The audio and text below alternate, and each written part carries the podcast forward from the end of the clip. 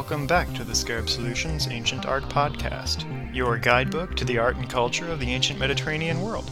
I'm your host on our far flung journey, Lucas Livingston.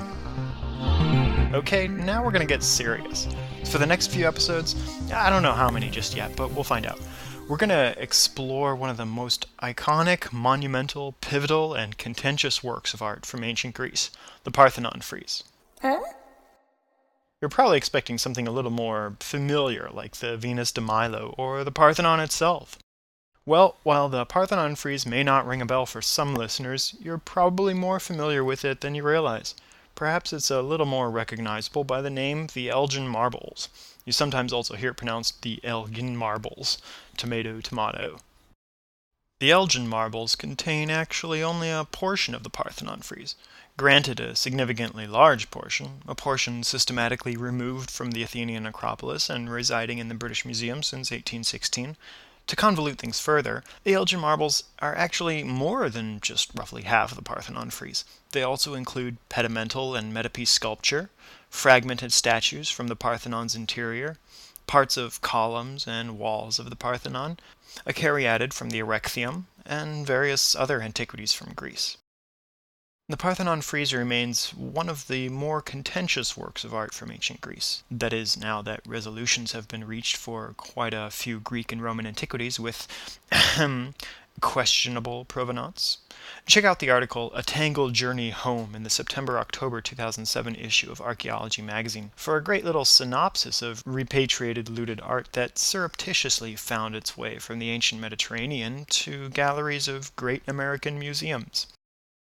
From 1802 to 1812, Thomas Bruce, 7th Earl of Elgin, British ambassador to the Ottoman Empire, secured permission from the Ottoman Empire to remove the ancient Greek fragments that now encompass the Elgin marbles. At the time, Greece was under the Ottoman Empire. In his own defense, Lord Elgin claimed to be ensuring the survival of these poorly neglected treasures in the face of Ottoman indifference. From the time of their export to today, the Elgin marbles have incited outcry and debate. The Greek government continues to demand their return, while Britain maintains that they rightfully deserve the marbles for having spared them from certain deterioration. Never mind the fact that some of the marbles received significant, albeit accidental, damage during a rather brutal cleaning at the hands of the British Museum. At least the British Museum has owned up to this and even has a short article on the cleaning damage on its website. Check that out and a whole host of other interesting Parthenon links in the additional resources section at scarabsolutions.com. The Parthenon frieze is, well, was a continuously running decorative band inside the Parthenon of the Athenian Acropolis. Not exactly in the interior nor the exterior. It was located in a space high above your head between the peristyle, which are the outer columns, and the cella, the interior building. I was so excited when, back in July of 2006, I had the opportunity to go visit Nashville, Tennessee, as a guest speaker for a tour on ancient Egypt. Why? Well, Nashville's a cool place and all, but I was especially excited about visiting the scale replica of the Parthenon, complete with the monumental statue of Athena Parthenos and plaster casts of the pedimental sculpture inside. But I was pretty disappointed to discover that they don't include the frieze. But hey, this is better than nothing. This is phenomenal. For more photos of the Nashville Parthenon, check out scarabsolutions.com. The Parthenon, crowning glory of the Athenian Acropolis, constructed during the mid 5th century BC, the height of the classical period. It gets its name from Athena Parthenos, the maiden and patron goddess of Athens, whose glorious chryselephantine statue, designed by visionary sculptor Phidias, emblazoned within.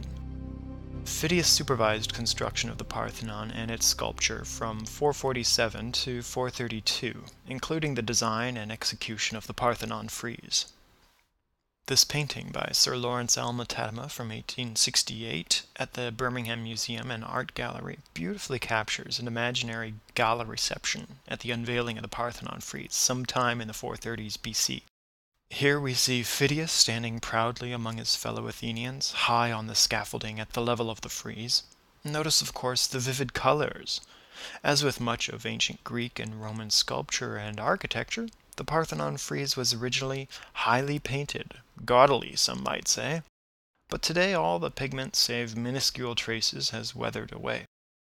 It would take hours to cover the complete history of the Parthenon frieze, every nuance of the artistry, and various interpretations.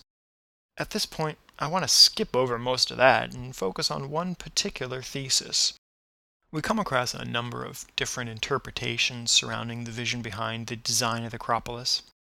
I want us to explore one specific interpretation of the Acropolis.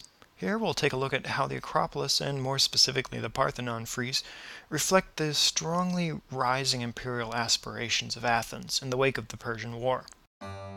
This is the time when Athens was beginning to see herself as a successor to her former enemy, the Persian Empire, that foreign megapower so demonically depicted in the recent blockbuster film The 300.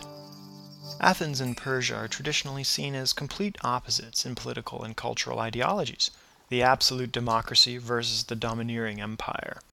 What's ironic is that after the Persian War, after Persia's military might was so completely obliterated, Athens began to resemble Persia in her political practices.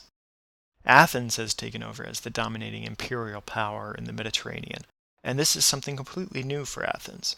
There's really no political model for empire known to Athens other than Persia.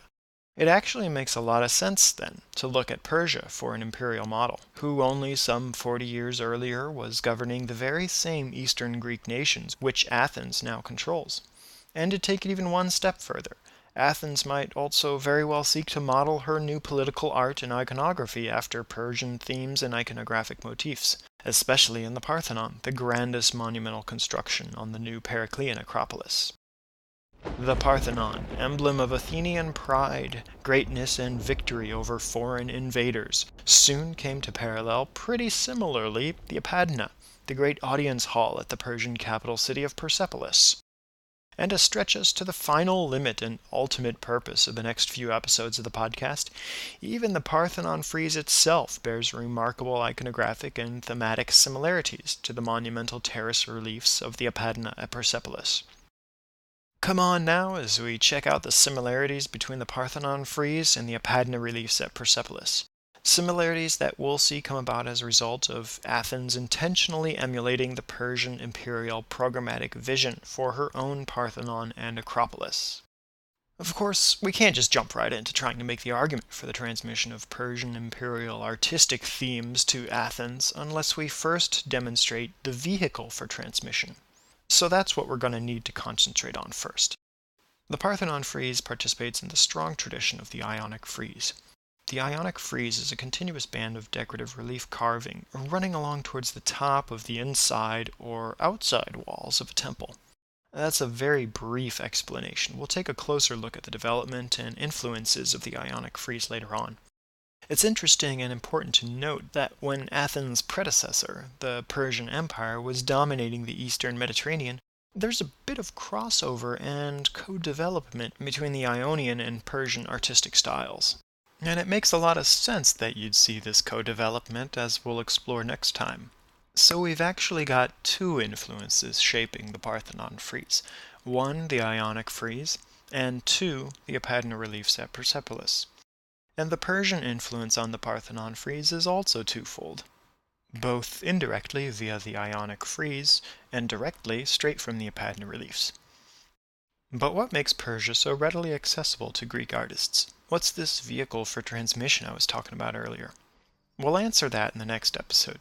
Simply to ensure that I don't lose your attention, I want to break up this lengthy topic into episodes of somewhat reasonable length. So be sure to tune in next time as we take a closer look at the Greeks in Persia and the significance this has on the development of the Ionic frieze. But if you want to jump the gun and get a head start, check out the bibliography in the additional resources section at scarabsolutions.com. I just added a whole section exclusively on the Athenian Acropolis. Thanks for listening, and see you next time on the Scarab Solutions Ancient Art Podcast.